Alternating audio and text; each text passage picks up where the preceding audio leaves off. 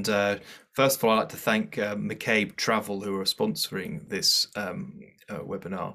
Um, they're doing a trip to Rome in Assisi for tablet readers in October.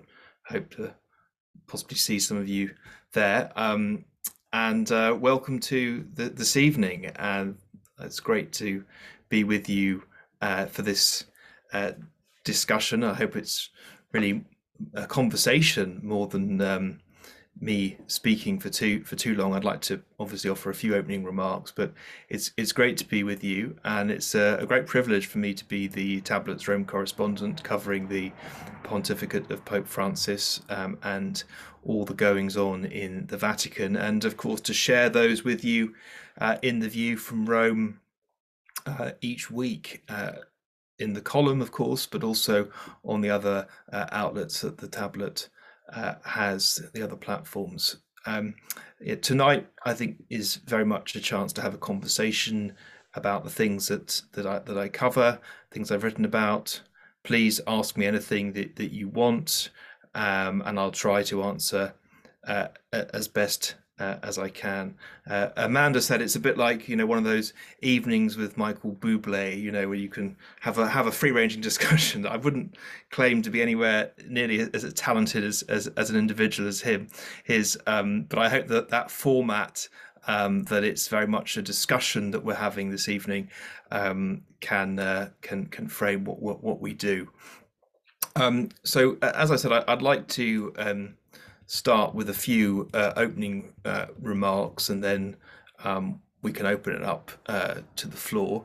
Um, and I'm just going to share, share, with you a few reflections uh, of things that have been going on in Rome recently and and and where we are uh, in terms of the Francis pontificate and, and in the church more generally. So I'll, speak for, for a few moments and then I hope we can um, open it up for a, a broader conversation.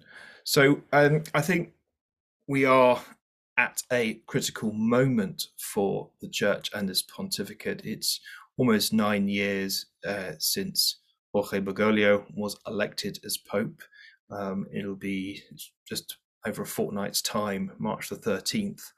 Um, I remember vividly where I was on March the 13th, 2013. I was standing in St. Peter's Square and looking up at the balcony overlooking the square and hearing the news that um, had been elected. And I never forget people around me saying, "Who is he? You know, who who who is this this this guy?" And I uh, have to say, it was a total surprise for me uh, to see the election um, of, of who was really not seen as a as a front runner for the for the papacy back in in 2013.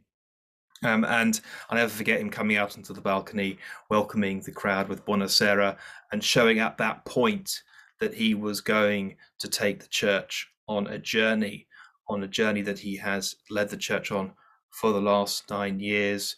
That he wasn't just going to be one of those popes who was going to be distant from the people, but he was going to walk with the people in this synodal pathway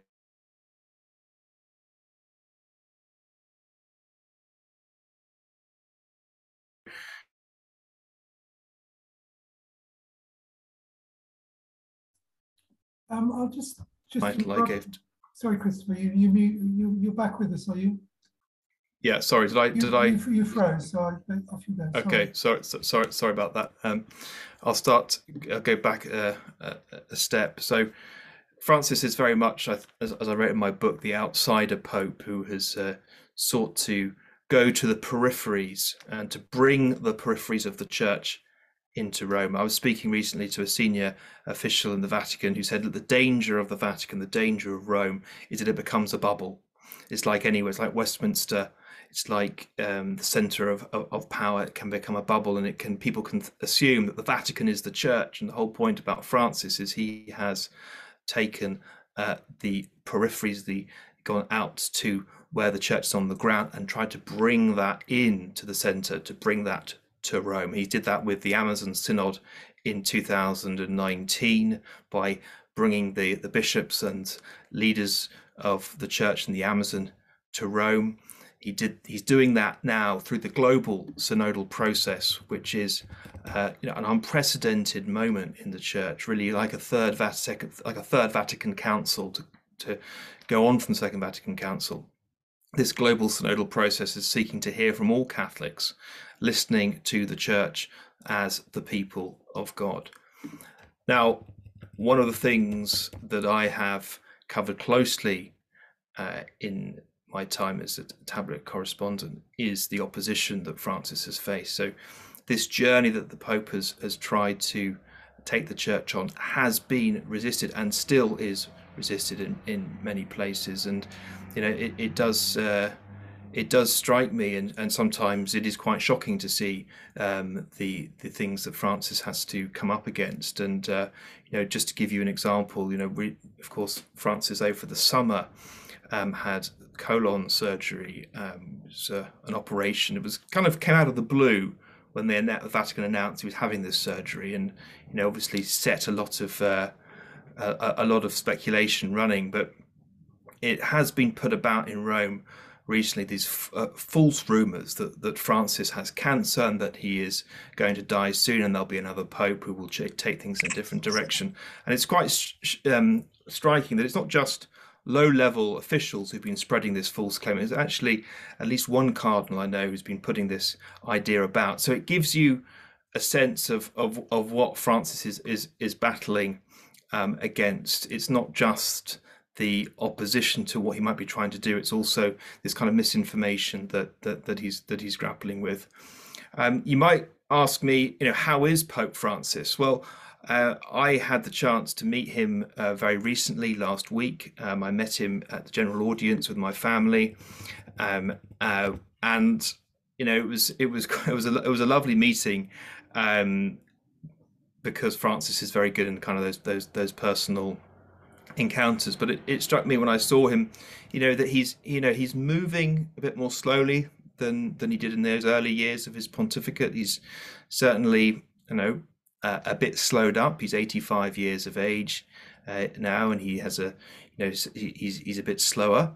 Um, but it struck me that this is someone who you know when he came down to to greet people was full of energy and, and vigor and, and from talking to people in Rome my sense is that he's uh, pushing his, his foot down flat on the accelerator and that he's not showing any signs that he wants to step down. He still has a lot of work to do.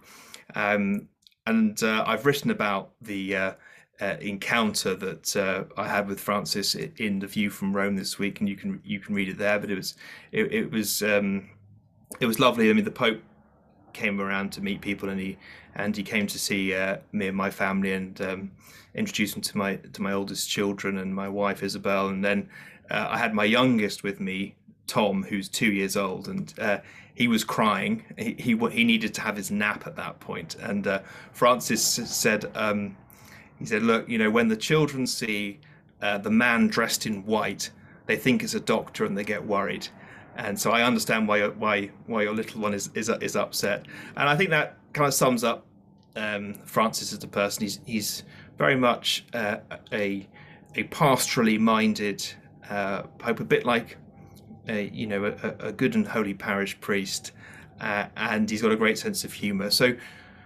I would say, having seen him up close recently in the flesh, that that Francis is is as determined uh, as ever, and he's still got a lot to uh, to to accomplish. I think, you know, it's true that early on in his pontificate, he thought he would do three to four years, and that would be enough. Um, and now, uh, I think he's decided, and it, it's been confirmed to me by quite a few people that he wants to stay until he's sure that his reforms are irreversible. And so, on the question of, of reforms in the Vatican, um, Francis, you know, is this week meeting with his council of cardinal advisors, his kind of cabinet, who advise him on the uh, on the reforms of the church, something he established soon after his election.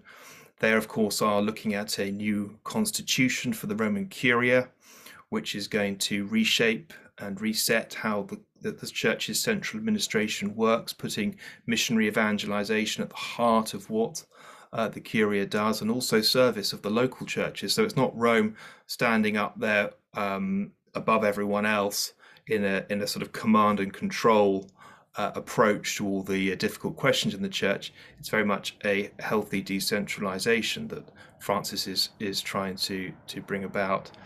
Um, there's been recent reforms of the Vatican's Congregation for the Doctrine of the Faith, the uh, doctrine office that has, um, you know, over the years had quite a controversial role in, in the church for its various rulings on uh, questions of homosexuality, LGBT questions, on investigating theologians, and of course, has a big role in investigating clerical sexual abuse.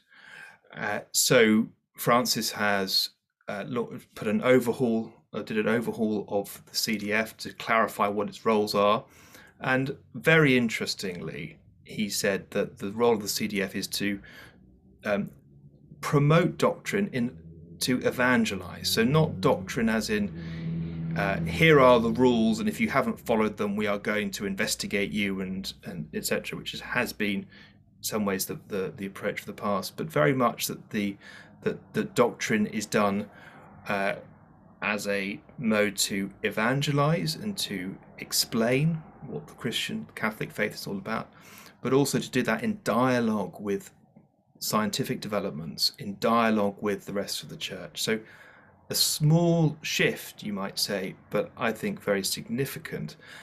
And it's laying the ground for further changes, which will be outlined in this new constitution for the Roman Curia that we are expecting this year. But it's not just about the structural changes, it's also about changes to personnel in the Vatican. And one Cardinal, Cardinal Oscar Rodriguez Maradiaga, who advises Francis, told me the big thing are new people in the Vatican. And we have in the Roman Curia at senior level a lot of uh, uh, prefects or leaders of congregations who have got past the retirement age. And so the Pope has to make some big decisions on who he's going to appoint to uh, departments such as the Congregation for the Doctrine of the Faith that I just mentioned, but also the Congregation for Bishops, for example, the body that plays a key role in appointing bishops around the world, the body that will play a very important part in the appointment or the choice of the next Archbishop of Westminster, for example. Now, that congregation is led by Cardinal Mark Ouellet. He's 77 years old, he's past the retirement age. So, the Pope has to make some important uh, personnel decisions uh, in uh, the very near future as well. Taking a step back from the Curia, the synodal process that has been started is really crucial. Um, as I said, it, it is like a third Vatican Council, uh, although not necessarily in Rome. It's a third Vatican Council in part um, through the various local synods. That is going to reach a crescendo in October 2023 with the Synod gathering, um, which will take place in Rome. Uh, but in many ways, we can see the reforms already starting to happen. The Synod has, has opened up discussions on the role of women, on the question of women deacons, on LGBTQ matters and the Vatican has said this com- we can have this we can have a conversation about this. Now, there was a story I wrote about about how a group called New Ways Ministry, which had been put on a, a resource list for the synod, and then was taken off um, by the Vatican, um, was then put back on uh, by the the Synod of Bishops office, and the Vatican official who had removed it apologized. Now, again, it may seem like a small thing, but if you think about New Ways Ministry, which had been investigated by the Congregation for the Doctrine of the Faith several years ago, was now being put back on the Synod Office's resource material for who has a voice within the Synod, it's very significant. Um, and I think that's that's what how synodality and the synodal reforms are already having an impact is they are giving everyone a voice. And that's the start. I think that's how the Pope envisages reform. I think that's how the Pope sees uh, the way to uh, tackle clericalism, tackle the imbalances of power in the church, some of the poor governance in the church, is to say that we need a new way of being the church. We need to include, we need to participate. So, the implementation of the Second Vatican Council is is crucial in the Francis uh, pontificate, and the synod process uh, is part of that. Also, we're seeing with the liturgy, um, we saw last year Francis issued restrictions on the old rite of the Mass, the Tridentine Mass. Now, there's been a lot of um, criticism on social media of this decision by by traditionalists and others. And uh, this week in the tablet, I've got an interview with Archbishop Arthur Roche, who is in charge of uh, the liturgy in the Vatican. He's the highest ranking um, English priest there, and he has been heavily involved in the the, the latest um, restrictions of the old rite, which I which I mentioned, but also in trying to uh, plot a path for for liturgical reform and renewal. And in the interview, you'll see how he he he um, explains how the council brought about the reforms of the liturgy, but he is concerned, and uh, I can give you a sneak preview into the into the interview. He's very concerned about the formation that goes on in seminaries, and that in seminaries, a lot of young priests are being uh, formed in the seminaries and then leaving and wanting to kind of go back to the uh, old rite uh, liturgies and that that style pre-Vatican II. And his uh, department is preparing a document on this question of formation. The Pope, he said, is very concerned about it. He's very concerned about young priests who are not formed in the uh, teaching of Vatican II. So watch this space uh, on that. And as I say, implementation of the council is absolutely at the heart of what Francis is trying to do. So, um, what can we expect in the in the coming months? Well, as I mentioned, we have the uh, constitution of the Curia. We have papal trips coming up, um, one in Malta uh, in April, there's talk of one in South Sudan and in Lebanon. Of course, Francis's role as a peace builder uh, in global conflict areas is is been something that has been a, a leitmotif of his of his papacy. Um, we also have the Vatican finance corruption trial, um, which is going on and on and on. It's still in the kind of preliminary phases. The trial over the disastrous purchase of the property in London, in Chelsea, in London, uh, which took place over a, a, number of years, in which the Vatican lost a lot of money, almost a, estimated 100 million euros. Uh, that is being uh, that trial is taking place, but again, that's a sign that that Francis is getting to grips with the problems that have that have long plagued the Vatican over financial scandals. That he is uh, ordering investigations and he's trying to to clean up networks uh, of corruption that we can also expect uh, new cardinals at some point this year. Uh, Francis has appointed about, I think it's about 55% of the, the people who will elect uh, his successor. And of course, that's, that's crucial um, for the continuing uh, uh, reforms that, that, Francis has, has begun. Um, and yes, I, I think we can expect uh, cardinals, new cardinals, at some point, uh, and that will be interesting. Interesting to see who who will be named. I think one of those could well be be um, Archbishop Roche, who, uh, who I've interviewed this week in, in, in, the tablet. So, of course, appointing cardinals is the closest thing a pope has to succession planning, and Francis has really reshaped the College of Cardinals uh, to appoint people who who share his his vision, but also from a much broader spectrum from a, a, across the world. So I think that is something to to uh, look out for. I think it's a very exciting time to be uh, involved in Catholic journalism and church journalism and covering the Vatican. Uh, we have a pope who's very uh, media friendly, I would say. Um, we get as journalists, fairly good access in terms of the papal plane, papal trips. Um, when you go on a trip, the Pope comes to the back of the plane, meets journalists, you get a chance to speak to him. Um, and we have a pope who who is willing to be uh, to to dialogue with journalists, to talk to, to the media. He doesn't see it as some kind of concession or something. I, well, I've got to I've got to talk to the media. He actually sees engagement with uh, the media and journalists as a crucial part of of his ministry. So it's it's it's really uh, fascinating to be to be covering uh, the Vatican at this time. And you might ask, you know, how does a Vatican journal, journalist covering the Vatican go about their business? Well, you know, you get a certain amount of information through the Vatican. Uh, the daily bulletin at midday. Um, but, you know, like any journalist covering an institution, you know, or like the Vatican, say you were covering the House of Parliament or the White House, you have to also nurture contacts. You have to find out what's going on behind the scenes. So a big part of what I do is is speaking to people, is taking them out, trying to find out what's going on.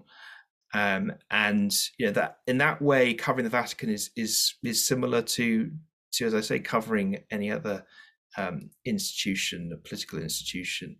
Uh, the Vatican Press Corps is a, is a is a fascinating group of of journalists um, from all over the world. So it's a, a kind of a multilingual group know, so you can you try and get different perspectives on, on what's going on. So the, the English Catholic media journalists may be focused on one thing, but the French are looking at something else, and the Italians have got another angle, and the Spanish and the Germans. So you you've kind of con- constantly got to be moving across the different uh, cultures and, and language groups' perspective to see what's what's going on. But it really makes it uh, a fascinating uh, beat to cover. Uh, and I think you know, the, the Vatican, that there's always a bit of wariness of of journalists, and it can be difficult at times um, to to get access, and there's there's there's tensions, etc. But I think fundamentally with Francis is it's a different uh, it's a different moment to, to how it was even 20 15 years ago um, and uh, i noticed that um, tom reese father tom reese the jesuit who was editor of America magazine, uh, has written about how he was ousted as editor of America during uh, his time. He was and he was effectively removed by Pope Benedict when he was Cardinal Ratzinger. Um, and I think the tablet came under a bit of pressure from from Rome uh, during those years of, of John Paul II uh, for running articles which had a range of opinions on various contentious topics. Um, and I think what, what we're seeing with Francis, is, is, a very different approach when it comes to discussion and debate in the church. You know, whereas Tom Reese found himself removed from his position, uh, we've now got far more open, uh, far more open discussion.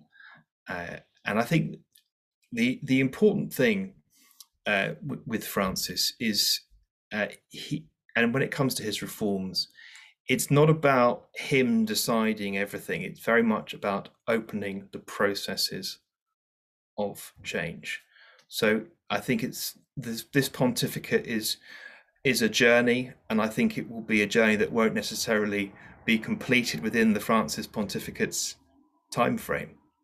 Um, you know, when the Pope meets uh, people, senior officials, in the Vatican, they say he doesn't take notes. You know, he's not there with a notepad saying he's. It's very much uh, a question of him engaging with people. Yes, he'll sign things, etc. But he's wary of too much institutionalizing of uh, reform. Now, there's there's pros and cons to that, and we can discuss that. Um, and some people say he should do more to to change X, Y, and Z. But I think the way Francis sees things is about opening processes and and recognizing that, as he says, time is greater than space. So he's holding different things in tension, having disagreement, allowing for criticism, uh, allowing for debate, but this idea that he's opening the way for reform, opening the pathways. I think that's that's absolutely central to to this pontificate. Um, I would also say that uh, when it comes to the English-speaking Catholic media, um, whereas I mentioned Tom Reese's time when the when the Vatican uh, was was often wary of, of, of journals that were that, that would take a, a, different view to the to the one put out by the Vatican. Say that today it's quite different. Actually, the English speaking Catholic media is kind of dominated um, by voices that are skeptical or wary of Francis. So, the, so the, you know the same voices that were criticizing Tom Reese when he was at America are the same voices now very, very critical of Francis and the papacy, and doing so in a way that Tom Reese and the tablet would never have dreamed of doing uh, at that time. And I think you know this is why the tablet's voice uh, is so precious, and this is why, uh, for me, covering uh, the Francis pontificate for the tablet is such a privilege uh, and a joy. Uh, and I, I want to thank you for for your support in making that possible. And uh, very happy now to take any questions that you have. Please don't be shy. If you have any questions, please feel free just one. And, and I should say, and I should say, we we're delighted that McCabe Travel is is part of this uh, event, sponsoring the event, and and on the call. And McCabe is taking a pilgrimage uh, of tablet readers to Rome and Assisi in October.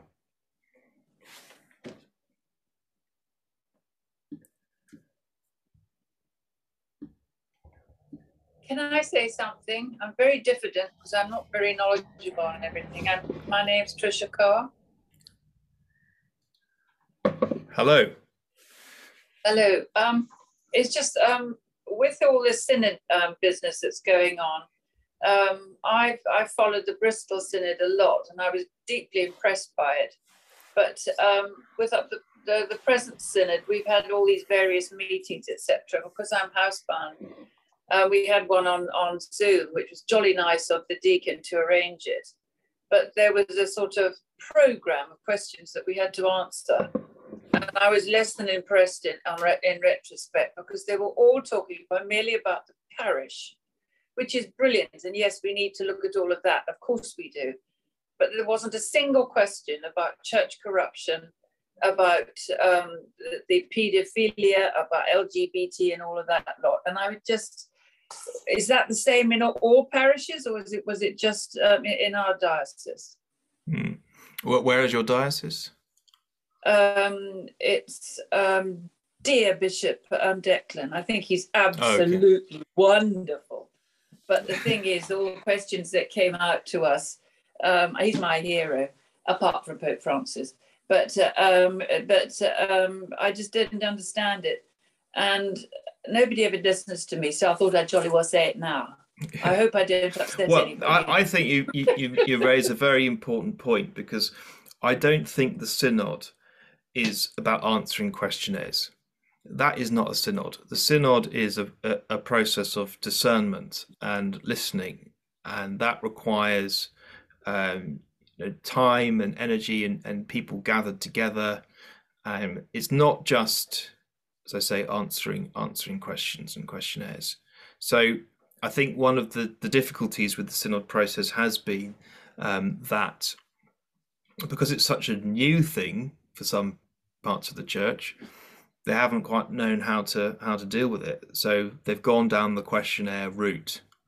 Now, all I can say is, um, anyone who thinks a synod is going to be all done and dusted with the questionnaire is sorely mistaken. And anyone who thinks the synod is going to be all over in 2023 again is mistaken. We're only at the beginning of this. Uh, and so uh, what I see happening is the synod will gather, the synod of bishops will gather in 2023 in Rome, and then I think it will go back to local churches. They won't finish it there. They'll say, right, we're going to now see.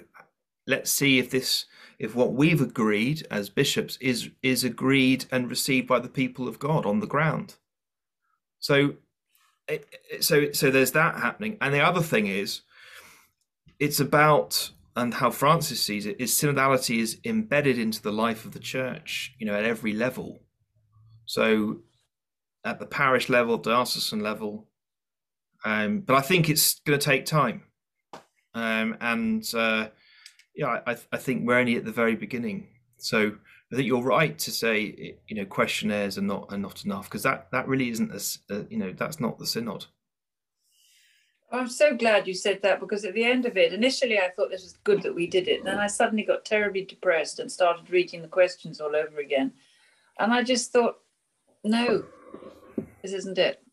So yeah. thank you. You, you cheered me up. okay. Well, stick with it.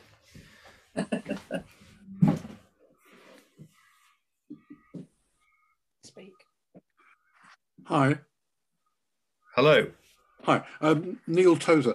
Um, I'm, I'm glad to hear what you say that that the that um, the synod in Rome or the final act in Rome won't be the end of it, um, because it does seem that the, the reception of the synod um, in this country is is is mixed, to say the least, and there's a um, a fear that um, it might die and, and that's my fear. I've been away from the church for a while and, and come back fairly recently. Um, and uh, I'm aghast um, to see the church that I grew up in in the wake of Vatican II in such a state in this country.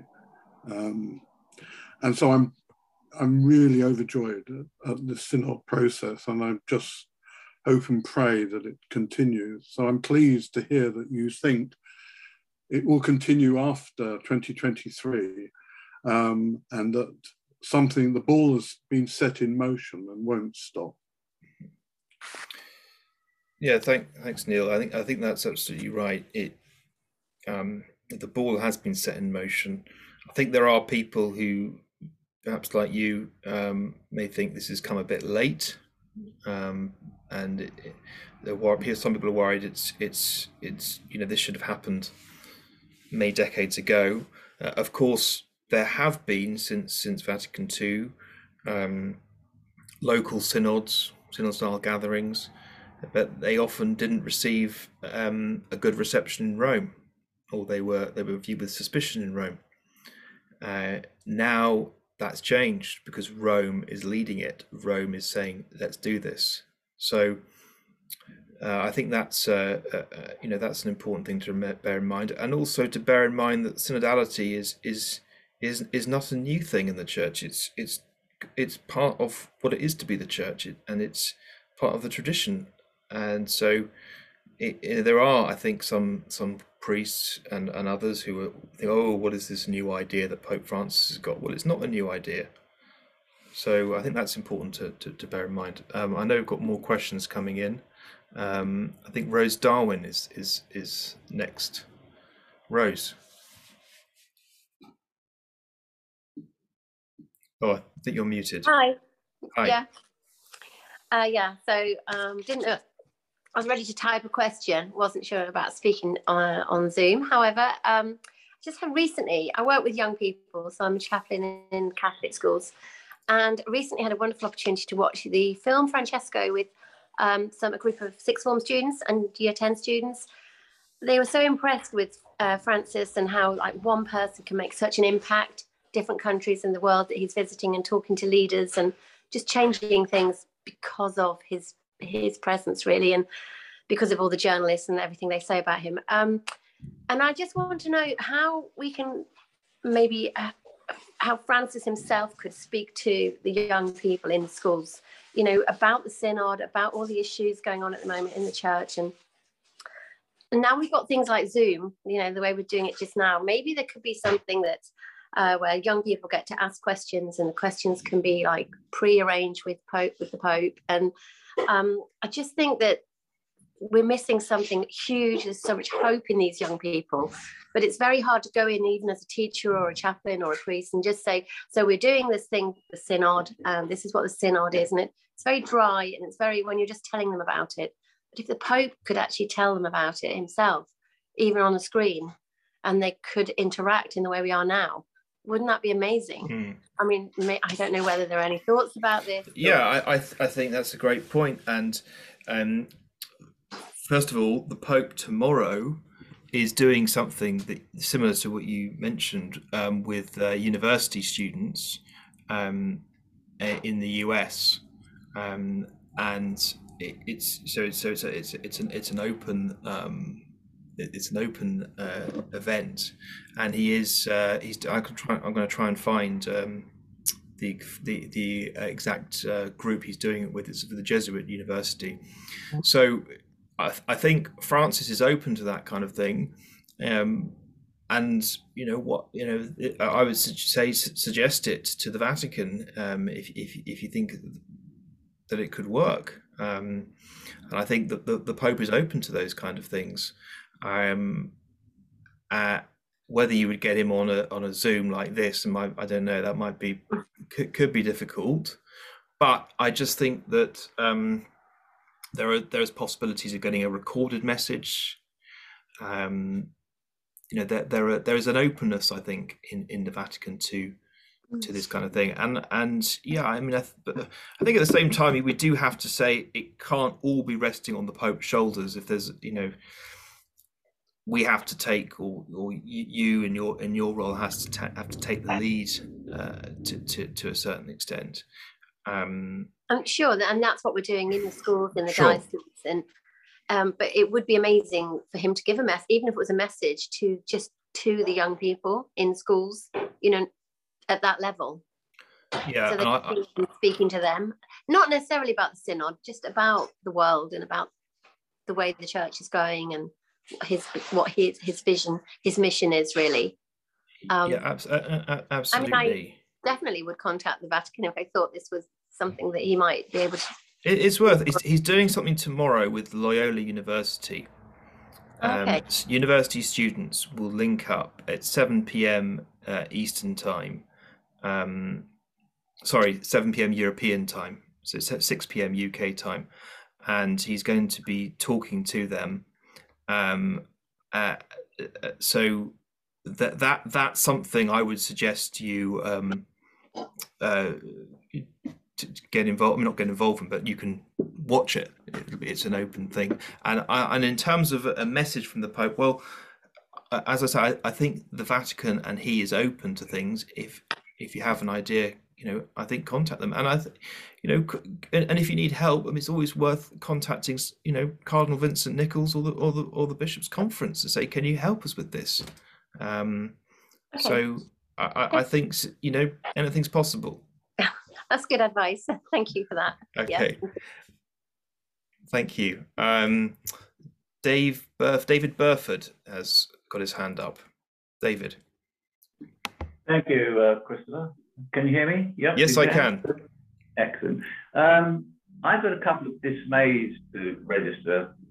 The first one's historic in that um, I was involved in the 1980 Pastoral Congress, which um, we took took place in this country, and of course, those of us with long memories will recall that it wasn't received very well um, when it was taken to Rome, and Pope John Paul II basically snubbed it, and it was set to one side, which was a great pity because it was um, a lot of goodwill on the part of the British people, the English and Welsh um, uh, community, I think, put forward this Easter People project.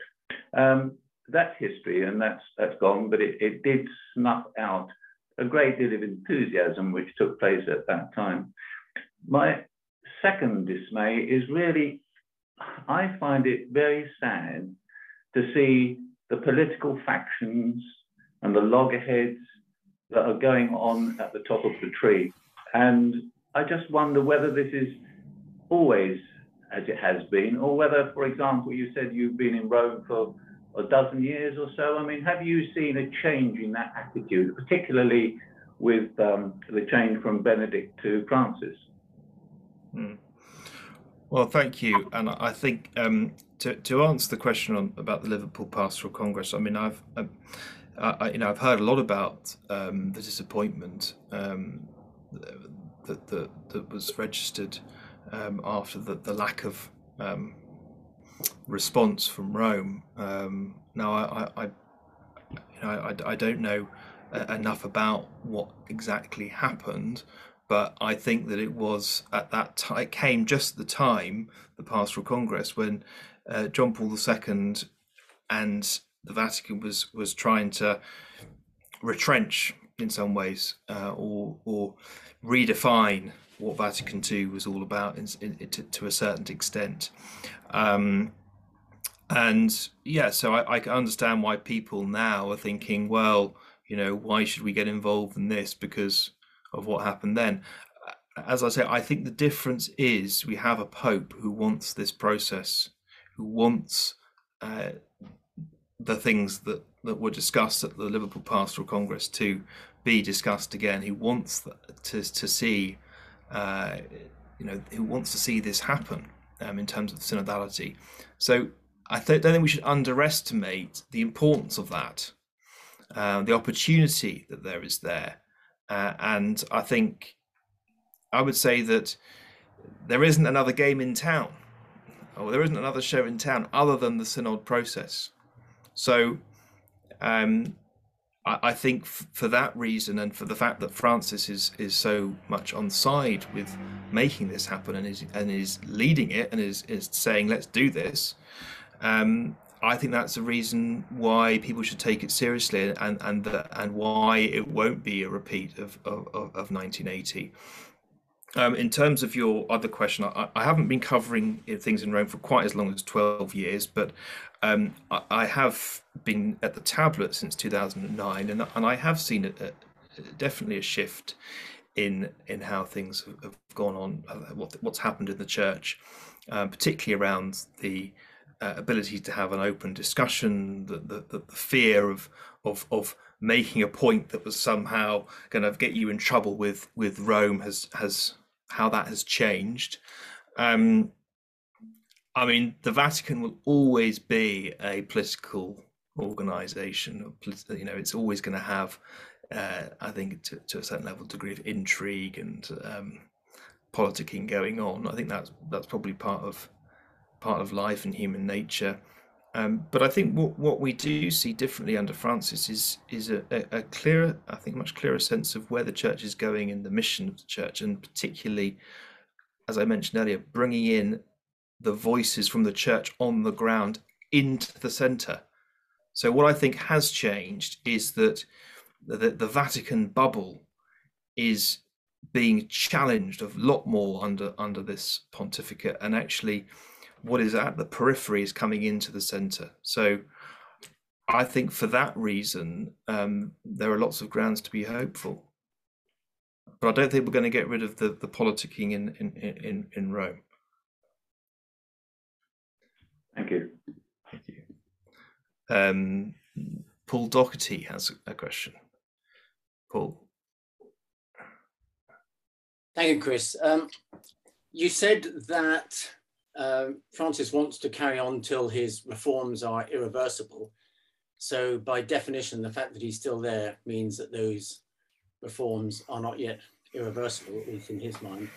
Um, so my question really is, do you think that the reforms, and especially the synodal pathway process, have got enough of a head of steam to survive if, God forbid, uh, Francis were to, were to die in the um, in, in, the coming months or um, uh, uh, earlier than when he feels that it is irreversible?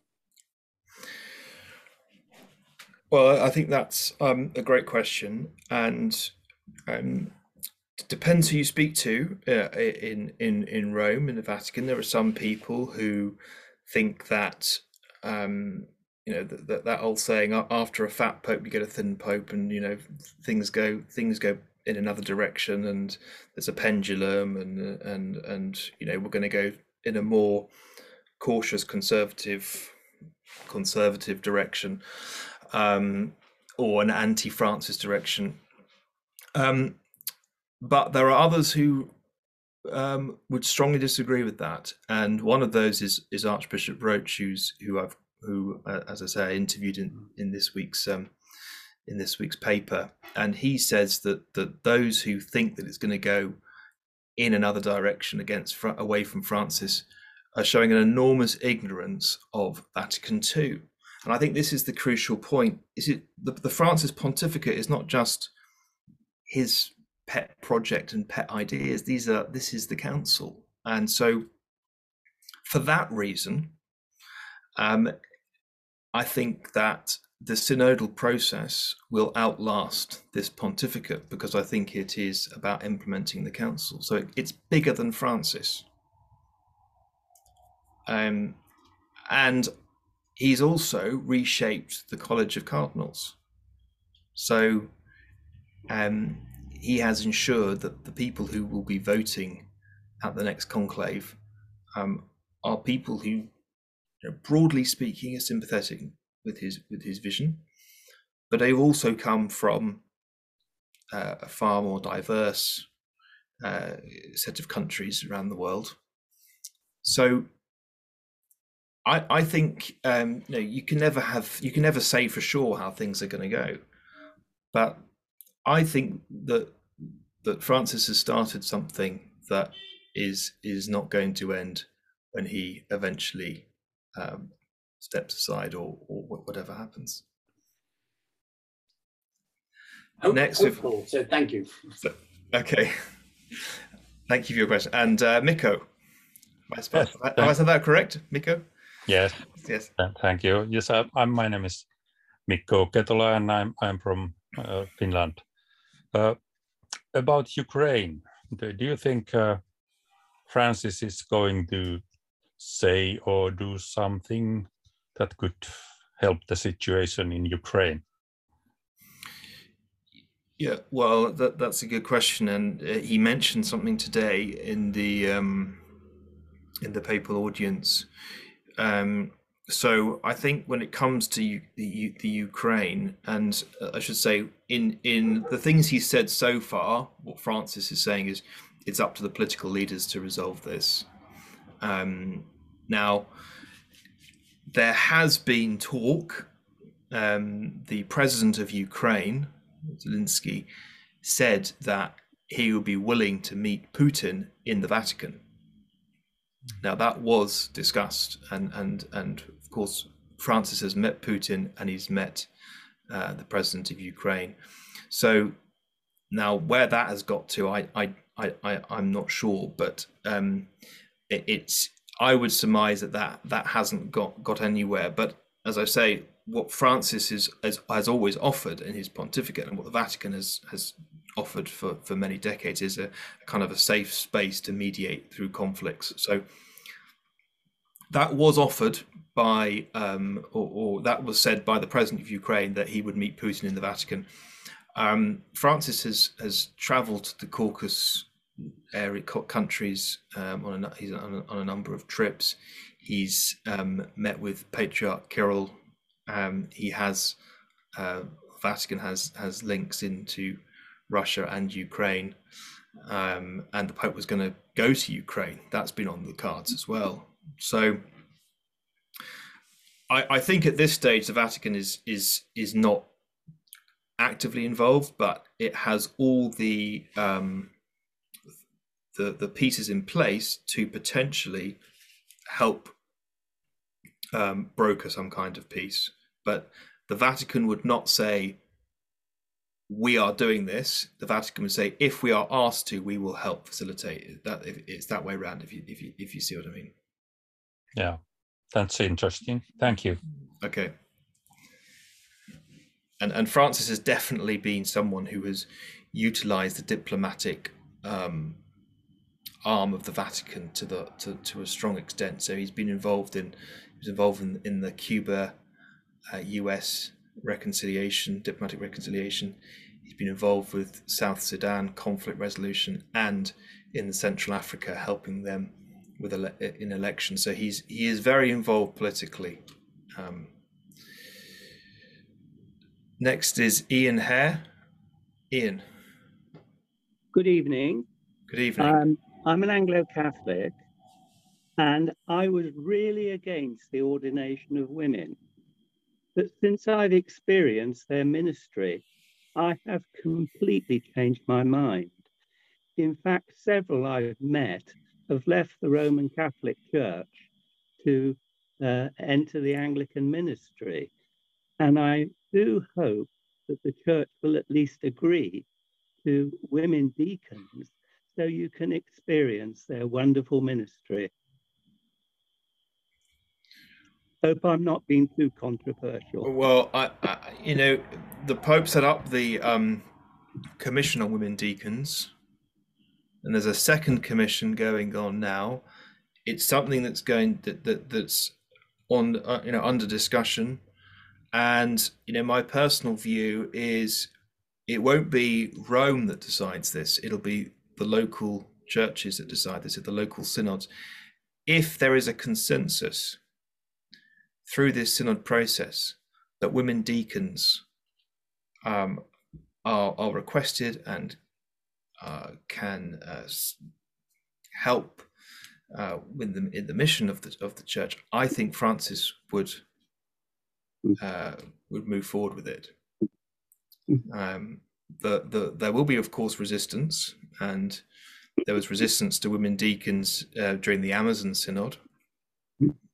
Um, so that that that is obviously a factor to bear in mind. But if the local synod, if the local churches request this, call for this, discern that this is the way forward, I don't see why Francis would would would stop that. Thank you very much. Thank you. Thank you. And the next is uh, Teresa Kennedy. Teresa. I think muted. Sorry. I was very encouraged recently to to read uh, that the Pope is concentrating on the for formation in seminaries, and you yourself have mentioned it now because I think it's quite depressing. I look around, I won't say where I am, but I look around the parishes surrounding me where there are at least three, if not four, priests who were ordained in the last four years who are soutane wearing, biretta, wearing, and would like to have the Tridentine form of the liturgy. And it's, it's you just don't know what, where it's coming from. And it's, it's sheer clericalism, I think, but it's it's where it's coming from and what we can, if anything, we can do about it if there isn't a reform of the seminaries. Yeah, I, I, I think the Pope and Rome in general is very aware of the issues that you that you just raised, and uh, I think there are there are steps that are that, that are being prepared. There's a, as I say, a document being prepared uh, on seminary formation when it comes to liturgy. Um, there is a very good, uh, as far as I haven't met him yet, but I'm hoping to meet him, the new Korean bishop who is in charge of the Congregation for Clergy, um, Bishop Lazarus. Mm.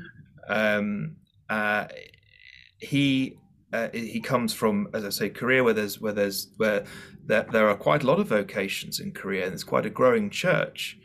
Um, uh, and he is from what I understand, across the issues and aware of what needs to happen. Um, I, I, think the synod process will be looking at this as well. I think that's probably something mm-hmm. that's going to come out. Like, I mean, the question is, how do you train uh, priests today? You know, how, how much should it be in the seminary, the, the Tridentine seminary system that we that we have? How much should it be in the parishes? Um, is it too much in the in the in the seminary kind of house of formation, or should it be more in the parishes? I mean, there's plenty of options there. I, I think um, that there's a lot of things to to consider, but uh, as I say, I, I do think Francis is across this. Mm. Thank you. Thank you.